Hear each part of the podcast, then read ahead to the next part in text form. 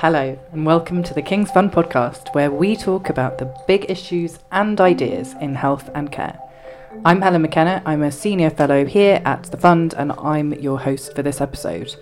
And I'm super excited because today's episode is an election special. We're going to be looking at to what extent health and social care have featured throughout the election campaign, and then we'll look at some of the main themes in the manifestos as they relate to health and care. And we're going to end by discussing what comes next in terms of the reality of implementing those manifestos for whoever is lucky enough to step into number 10 come the 13th of December. And to help us unpack all of this, I'm joined by three wonderful colleagues. We've got Sally, Siva, and Dave. So thank you for joining us. Can you please tell us who you are and what you do here at the fund? Siva Anandaciva, do you want to start? Hi, so I'm Siva Anandaciva. I'm the Chief Analyst here at the King's Fund and mainly work on money, workforce, digital, and performance. Fantastic. And Dave Buck. Hello, I'm David Buck, and I lead a lot of our work here at the Fund on public health and health inequalities. Lovely and Sally. Hi, I'm Sally Warren. I'm the Director of Policy here at the Fund. So that means I take an interest in all of the policy work we do, but probably my specialist subjects are around social care, population health, uh, and mental health. Great. So let's start by thinking about the general tone of this election and the extent to which health and social care have featured. Siva, thinking about health and the NHS specifically, so they've been some of the main talking points of this election. So we've had the Prime Minister Boris Johnson talking about the NHS as one of the people's priorities alongside schools and police. And then we've had Jeremy Corbyn for Labour at various points describing this election as the NHS election. But perhaps because of all of this, we've heard criticism from some quarters uh, that the NHS is being overly politicised and being treated like a political football. What do you reckon's going on there, and do you think that's a fair accusation? So I've got to admit, I have quite a simple view on this. When you're spending 130 billion pounds of public money on your health service, I just can't see how it wouldn't be a political issue. Yeah. Uh, for any government of any of any hue. So that's one thing. The second thing I'd say is, to be honest, the NHS has done pretty well out of being a political football. Mm. No doubt some of the extra money it gets is because parties are looking at demands on the service in the future. But some of that extra money comes because the parties want to outspend each other. So there are benefits of being a political football. But I think underpinning all of it is that there is this sense of unhelpfulness that the NHS isn't given a stable platform to plan its services over the next five to ten years.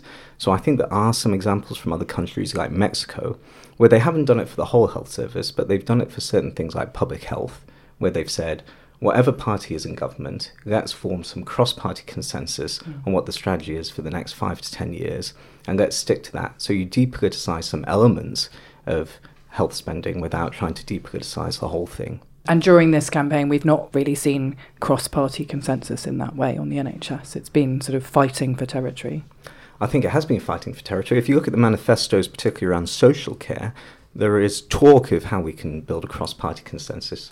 But um, so I'm looking at Sally, who is who is shooting me evils um, because I'm probably on a turf, or or she's eaten something very very odd. No, okay. So so they talked about cross-party consensus, uh, which is great in theory. In practice, uh, you you do worry whether we've got uh, the right atmosphere to deliver anything on a cross-party basis. I think that's that's in the highly risky box for me. Mm. And you know, you've brought us onto social care very helpfully. So I noticed, Sally, although all the parties have included something on social care in their manifestos, it's just not been as, say, omnipresent as the NHS. Mm. What's that about, in your opinion? Is it that social care is just not a sexy enough topic when it comes to selling content to the electorate? Yeah, so I think social care suffers on a couple of fronts in terms of being an election issue. The first is the public's complete passion for the NHS means that the focus on health does tend to be the focus on the NHS rather than our health and care system as a whole. Mm-hmm. So the fact that the public don't really understand that social care is separate means that political leaders don't feel the need to be talking about social care a lot.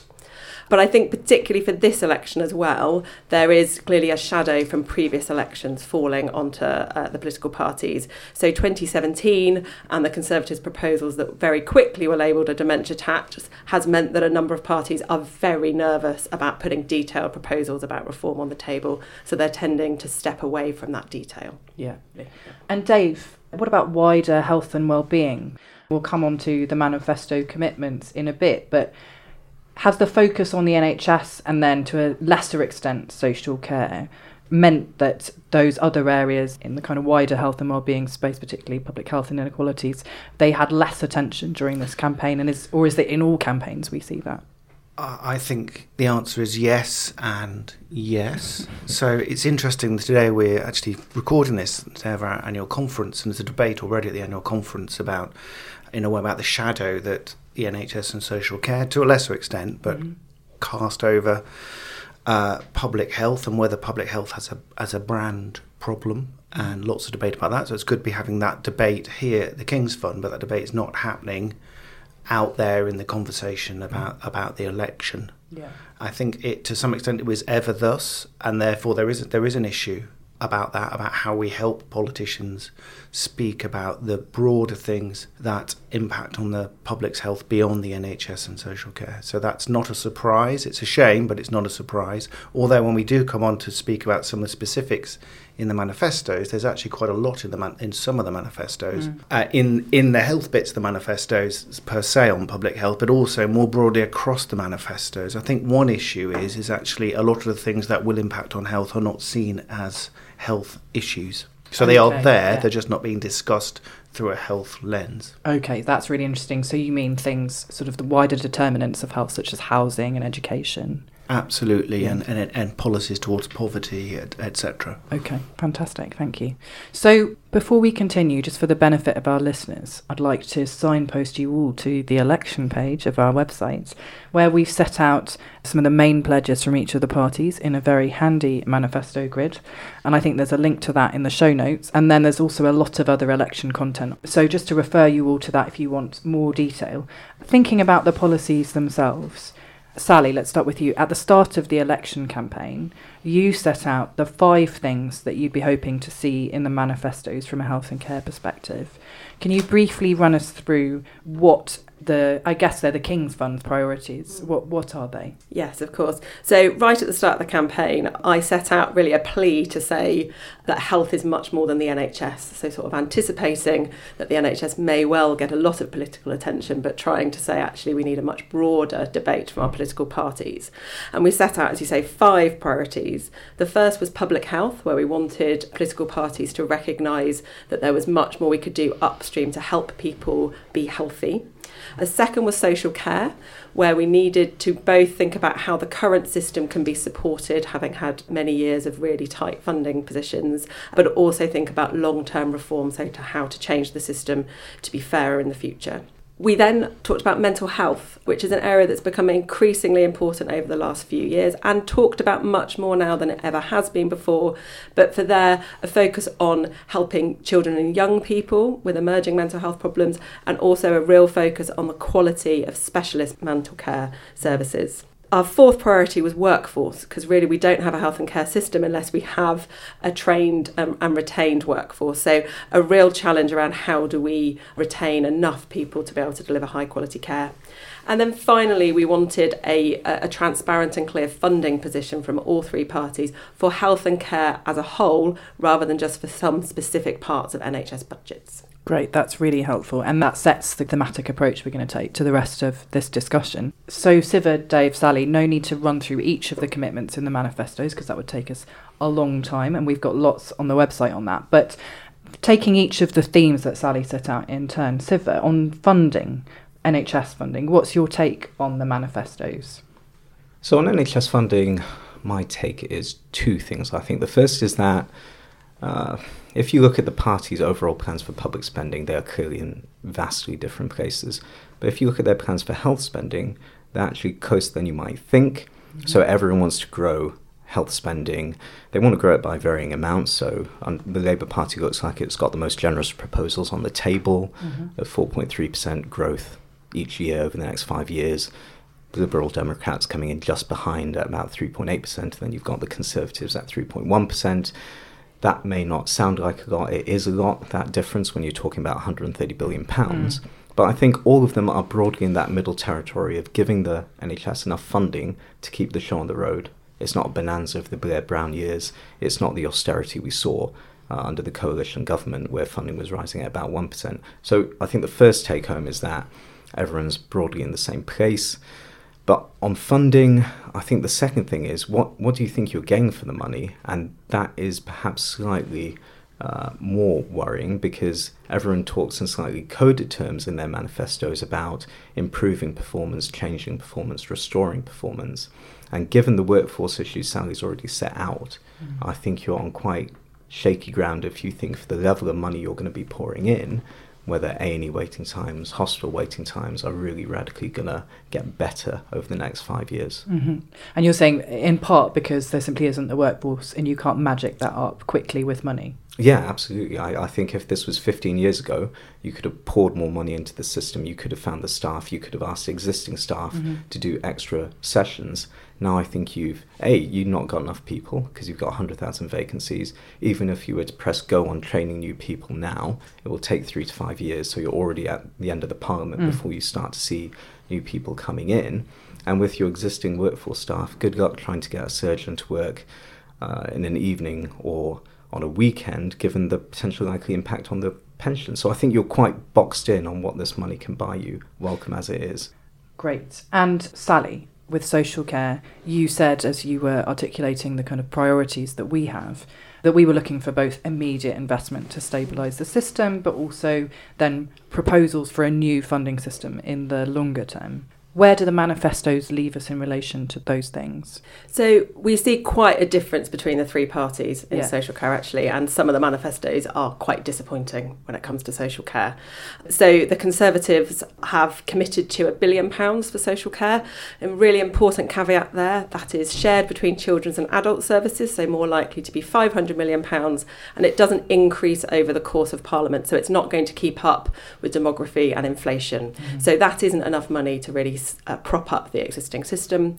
And for long term reform, the Conservatives have said they want to uh, move towards uh, cross party consensus, with their red line being nobody should have to sell their house to pay for care.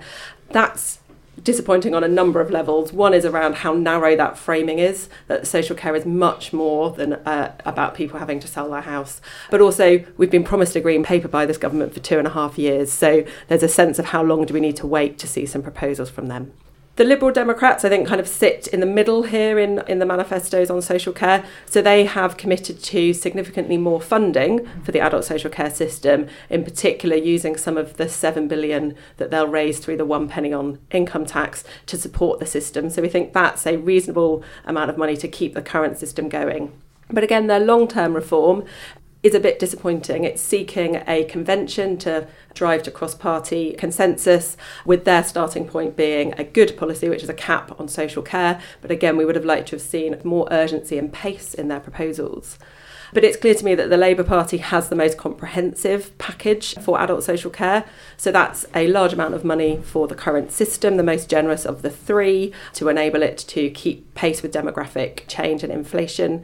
And then a really firm set of proposals about what their long term reform option will be, which is introducing free personal care for people over 65 and considering the evidence about introducing that for working age adults as well, combined with a cap on the costs of social care which aren't free personal care. Mm-hmm. So I think for me, there's a, something really important about the Labour Party have, despite social care quite often being a real challenge in elections, they have gone as far as putting a firm proposal on the on the table, which I think is is really welcome.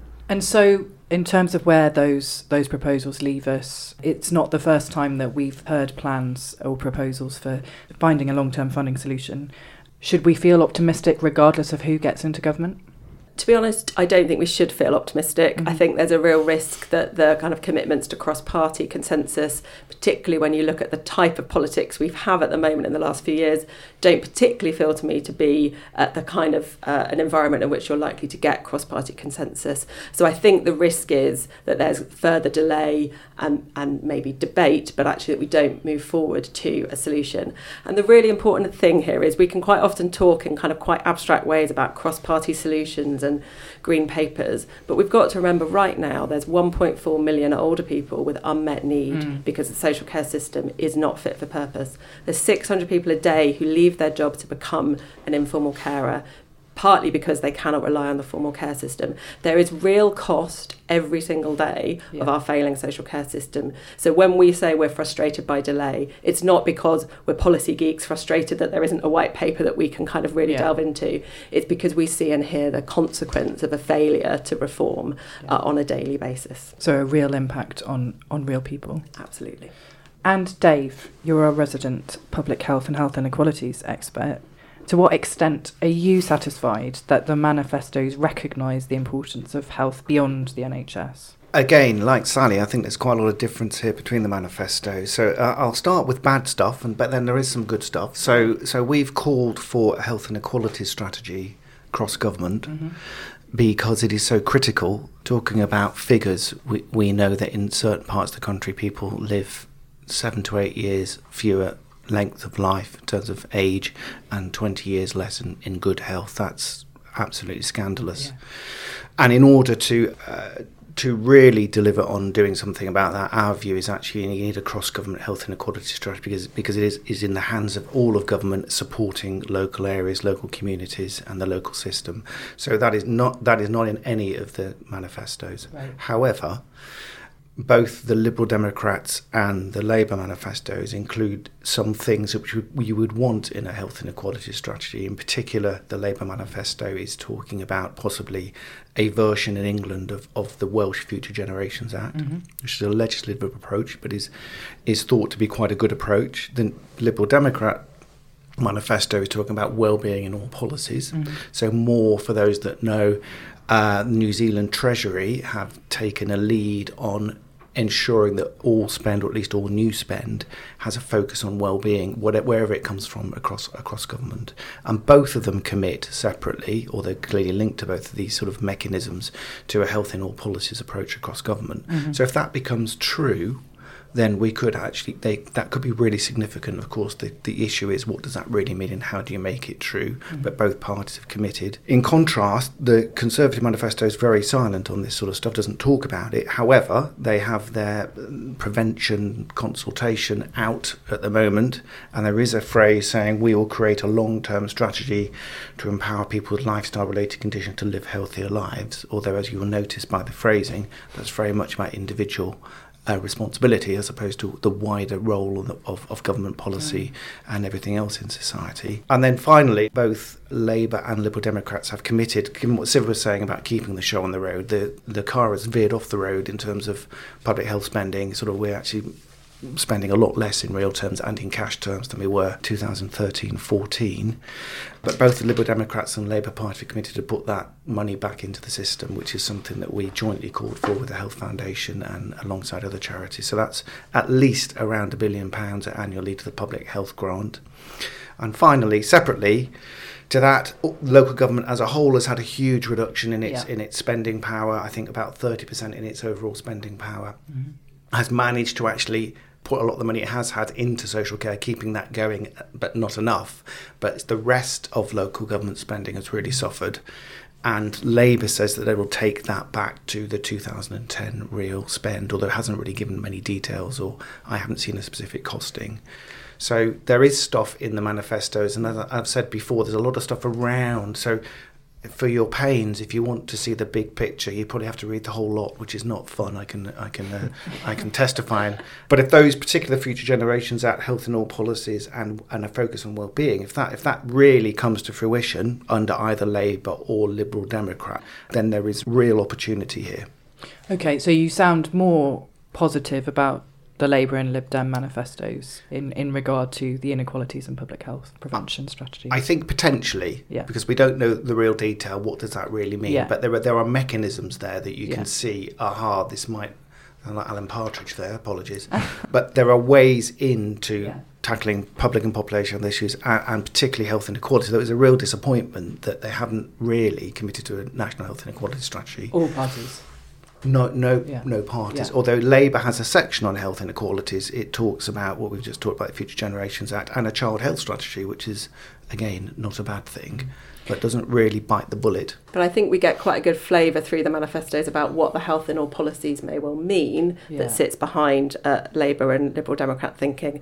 So th- there's a very long list of commitments in, in Labour and Lib Dems about a whole host of things, which about recognising that this is an individual choice. Children are not choosing to be Yeah. obese, parents are not choosing for their children to be obese. There's a whole set of things about the environment they live in and the choices that are legitimately available to them Yeah. that I think we're seeing um, a number of commitments, whether that's around advertising food, whether it's around active travel, whether it's um, fast food near schools, where we're seeing quite a uh, all-encompassing approach to not leaving it to the individual, recognising the kind of economy and society uh, aspect to it. So in that sense, I think that's an encouraging window into some of the thinking about what would health and all policies really mean. And just on the the one billion public health grant to local authorities. So you mentioned obviously the, the cuts to local authority budgets and, and we've seen them have an impact in terms of cuts to to services, public health services that are provided by local authorities or arranged by local authorities.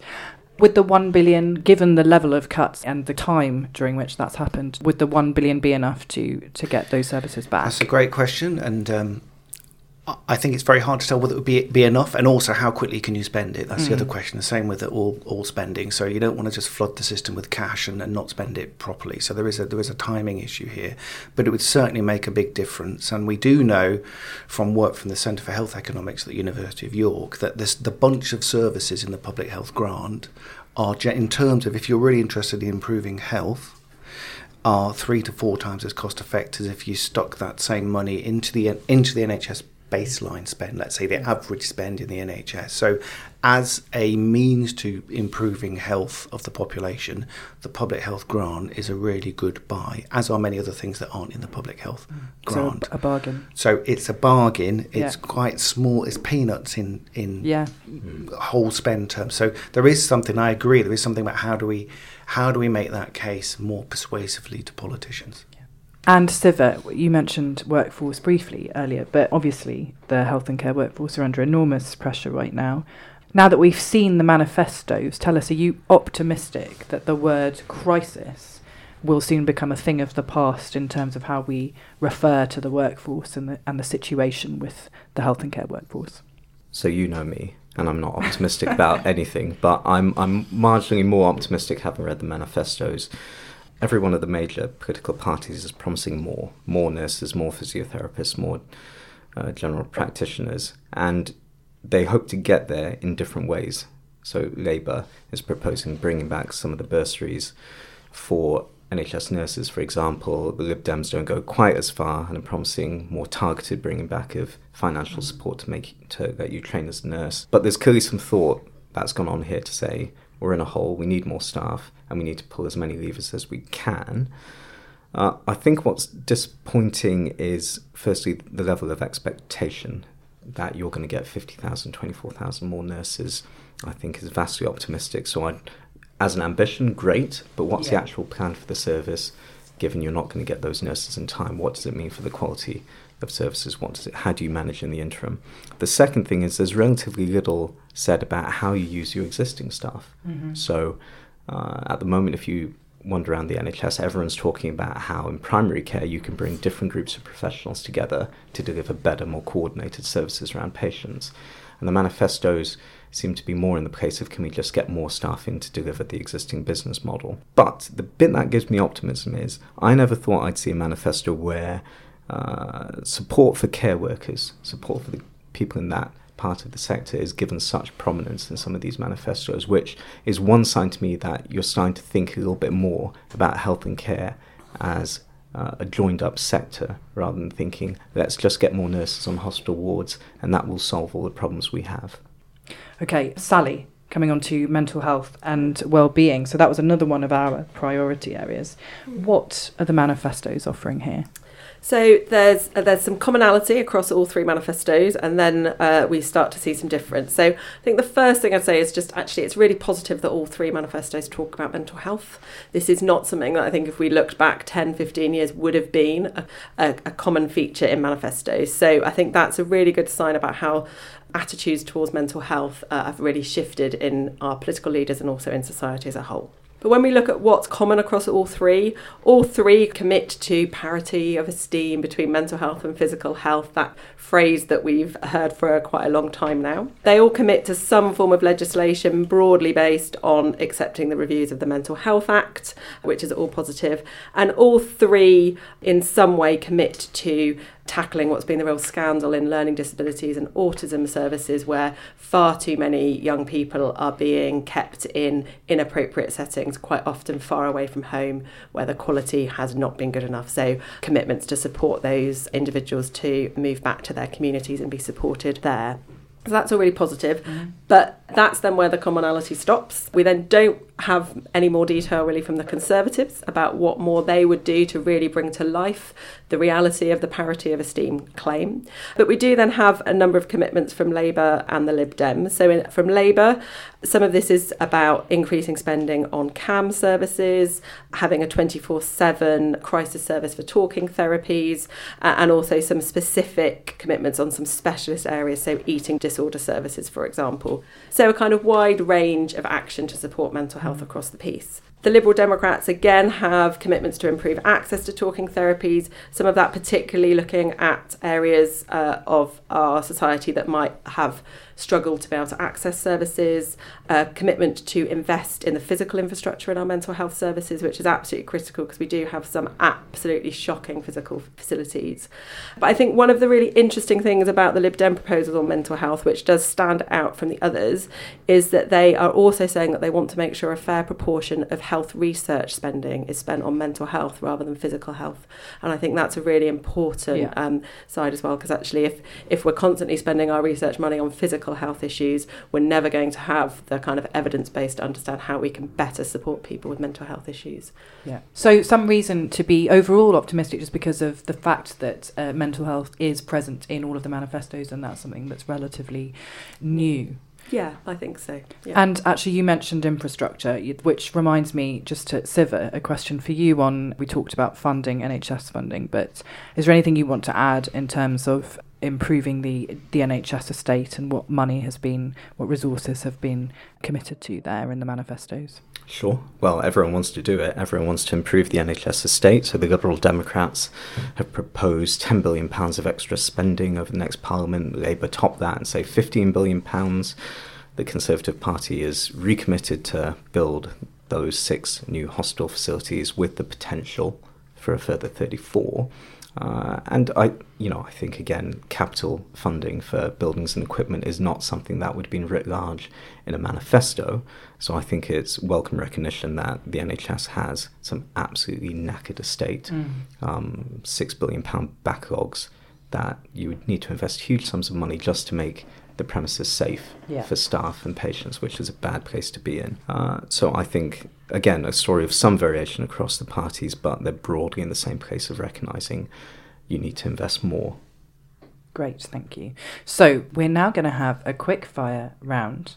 This is just, you know, a little bit of fun. So I've got one so question, fun for me, one question to each of you on some of the interesting issues that have come up during the election. Dave, I'd like to start with you. So is it time to bring drug policy under the responsibility of the Department of Health and Social Care, as the Lib Dems have proposed? That's a great question. Not a quick fire response, but I'll do my best.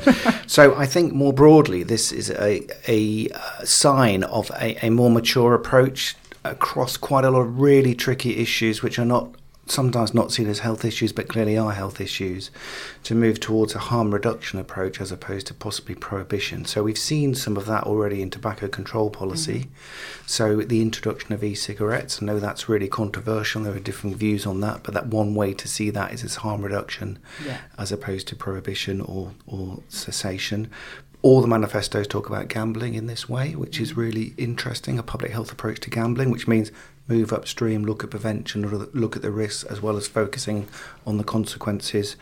And variously in the uh, particularly Labour and Liberal Democrats looking at addiction, various forms of addiction, and also violence, public health approach to violence. So, having said that, I think there is a case for it, but it's clearly a really tricky issue, and we don't have a particular position on this at the fund at the moment.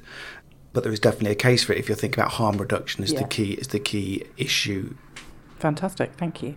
Siva, hmm privatisation, the the big P word. It's come up a lot in terms of uh, you know Labour have talked a lot about it. Is it happening? Might it happen? What's going on? This is quickfire. Yeah. So the quickfire response is yes, privatisation exists in the NHS. It has existed you know, for, since the 50s, so so it's not new. I think underlying this is is there too much privatisation? Is it growing out of control? Data really hard to get on a comparable basis, but from what we do have, I think the answer is no. You haven't got rampant privatisation of services. I realise this is not going to make me the most popular person uh, in some quarters, but uh, the third thing is so Labour have been the clearest on what their plans for privatisation are, and you could get one read from the manifesto. That's a little bit confusing against other commitments. So, how do you reduce waiting times? Mm. How do you do all these other reforms you want at the same time as asking the NHS to bring back uh, a lot of these services in the house? Are you going to nationalise GPs? I think if you look at the communication around the manifesto, there's a lot more pragmatism uh, on show over what rowing back on privatisation would mean in practice. Things like reducing competitive tendering. Yeah. So that again was a long answer, but uh, is there privatisation? Yes. Is it rampantly under control? Probably not. And just very briefly, you talk about rowing back in, in Labour's manifesto. Is there any manifesto, is there any political party where you see symptoms or suggestions that there's going to be some vast rowing forward of privatisation? No, no. At least not from the three main parties. Actually, they, if you look at competitive tendering, uh, again, the strange things that are in, included in manifestos these days, all of them provide coded references to ending competitive tendering of Mhm. services. So they all seem to be in the same place on that. Great, thank you. And Sally, you've got reorganisation of the NHS, so legislative change. So I want to ask you, is it time for wholesale reform as per the Labour manifesto? I think I know the answer. Or do you favour an incremental approach as proposed by NHS England and NHS Improvement, and I think supported by the Conservatives in their manifesto? So the quick fire answer is is absolutely not the time for wholesale change in Mhm. the NHS right now. So just to expand on that a little bit, an incremental approach is absolutely the right thing to do. So the Conservatives and the Liberal Democrats have both, with slightly different language, committed to supporting NHS England's and NHS Improvement's proposals for legislative change. So we think that's the right first step. The Labour proposals risk being a uh, really quite massive change in the NHS, which we know from previous really quite massive changes, really distract us from delivering. So, given what we need to, what the frontline needs to deliver to improve quality and improve access, we think that would be a major distraction. But I will just say there is one important thing when we think about legislation and reorganisation. We do at the moment have an NHS system that spends 130 billion pounds worth of taxpayers' money, and we have a number of planning processes that involve I'm, I'm struggling to use the word body because they do not exist in legislation or in statute. They are kind of make believe gatherings Yeah. of people Ideas. ideas, gatherings of people around a table Yeah. that are making decisions about an awful lot of public money. That is not a sustainable position to be in. So we will have to have legislation over the course of this parliament that helps put a stronger statutory framework around the emerging ways that we're working in an integrated way. So it, it absolutely anybody looking outside of the NHS will find it very, very hard to imagine a world where you can spend 130 billion pounds through non-statutory mm-hmm. bodies. Yeah. Fantastic, thank you. So I think one point to each of you there. That was very good. End of the quick fire round. So I also just want to spend a bit of time thinking about what happens after the election. I know it doesn't it feels right now like the election campaign will never end. We're in the thick of it. But obviously looking ahead it, it will end come December the 12th and December the 13th there'll be a new government in power. So obviously manifestos are just the first step in terms of governing, but delivering on the commitments that they set is a whole other thing. And you've each spent time working in the civil service at different points during your careers, and I assume each of you have been involved to some extent in delivering on manifesto pledges. So What comes next for civil servants? The civil servants will be using the pre election period to frantically plan for as much as they can for December the 13th. So they will right now have red, blue, and yellow briefs, which is their interpretation of what the manifestos mean. They have been allowed to have opposition party talk, so some of their understanding may well have been enhanced by those confidential discussions. Mm-hmm. And what they'll be doing is trying to interpret what are the real world implications and choices that need to be made in manifestos so they can have really early discussions to agree relative priorities because there's an awful lot in these manifestos. They cannot all be delivered in the first three months, 12 months, two years. So it'll be trying to get a sense of uh, pace and ambition over the course of the Parliament. They'll also be trying to get a sense of how do the different political parties really work. So, to the extent of who are some of the key external influences that help inform decisions. So, they'll be thinking about who are the external stakeholders we should be getting in to talk early to a new Secretary of State or a returning Secretary of State to help inform the discussion. And it's also important to say that there will be a long list of things that civil servants need answers from from ministers because they haven't had any really active ministers over the pre election period that will have nothing to do with the manifesto. It will be core business yeah. of a Department of State that will be quite a long list quite often, mm. and that can be a shock to ministers, particularly if they're new to the Department yeah. of Health. So they'll be trying to balance all of that with clearly the other aspect they'll be balancing is if there was a hung parliament outcome, what might the combination of red, yellow, and blue mean in terms of likely policy commitments? Okay, and Siva? Yeah, so I think so I remember going through a period where you try and work out what does the minister actually, the new incoming minister, what do they actually really care about? And I remember when Norman Lamb came in and started talking about mental health, there was a period where you thought, oh, he's just talking about mental health. And then it became clear, no, he really does care about mental health. This is a priority.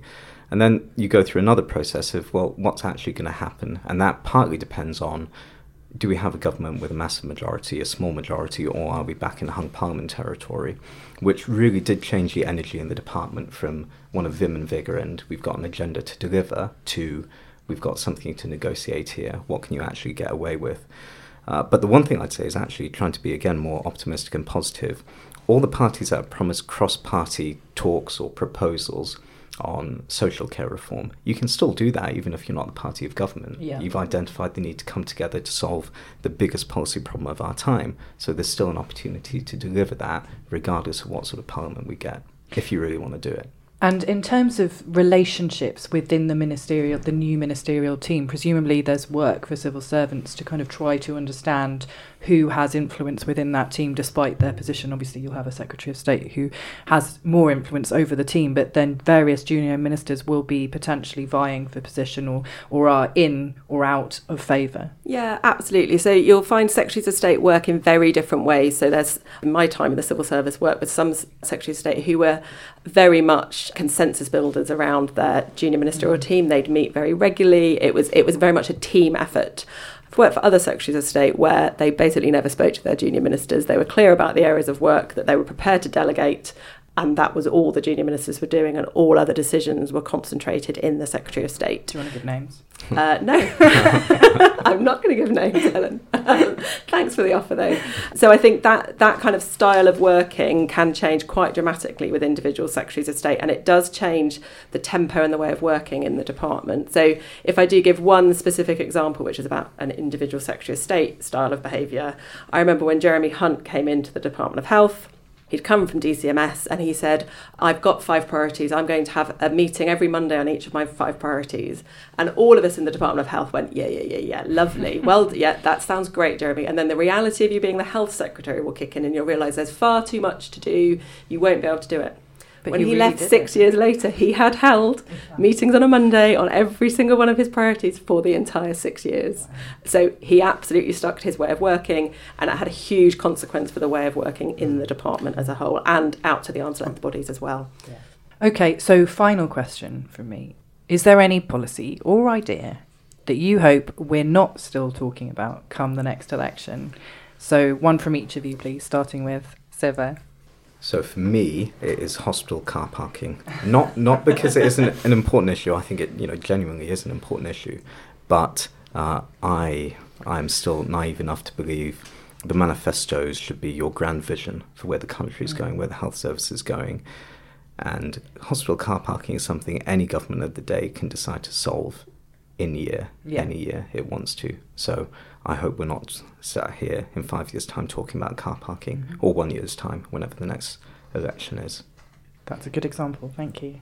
Dave. I, I, I guess one, one thing we haven't talked about this very much. I mentioned it very briefly. Was was the was e-cigarettes. So I, I hope that the debate has moved on, and that we have a much clearer knowledge base and a much clearer policy towards them because they are sort of devices that potentially could be really are could be continue to be really significant. But we haven't really got a clear policy direction for them. If, Mhm. if, if, as the current government states, that half of health inequalities in terms of life expectancy are due to smoking, Yeah. then it would be. I'd hope we will have moved on. Whatever the answer is, we'll have moved on. We'll have made a decision. We will have implemented it around around tobacco, but particularly cigarettes. And Sally. Mine, unsurprisingly, is going to be social care. So I very much hope at whatever point the next election is, we're no longer debating what the right structure of a new social care system is, that we've got a consensus around the right funding model. And that would then allow us to talk about social care in manifestos in an election in a way much more akin to how we talk about the NHS. So we can talk about quality, Yeah. how we can support our workforce, what we, what we want to do to improve access, uh, how we can really support independent living in the community for older people and working age adults. So I really hope we it's not that we're silent on social care in 5 years time but the the nature of the conversation has moved on because we've then got a certain funding structure that we don't have to keep questioning. Well, I hope that all your dreams come true Mhm. come the next election. So that's it from us. Thanks to our guests, Sally Warren, Siva Anandaciva, and Dave Buck. And also huge thanks to our podcast producers, Ian Ford and Sarah Murphy. You can find more of our work on the election in the show notes. Please subscribe, rate, and review us on Apple Podcasts. We'd love to hear from you, and it helps others find the podcast too. If you have feedback or ideas for topics you'd like to hear covered in future episodes, then please get in touch, either on Twitter at the King's Fund or my account at Helen McKenna. Hope you can join us next time.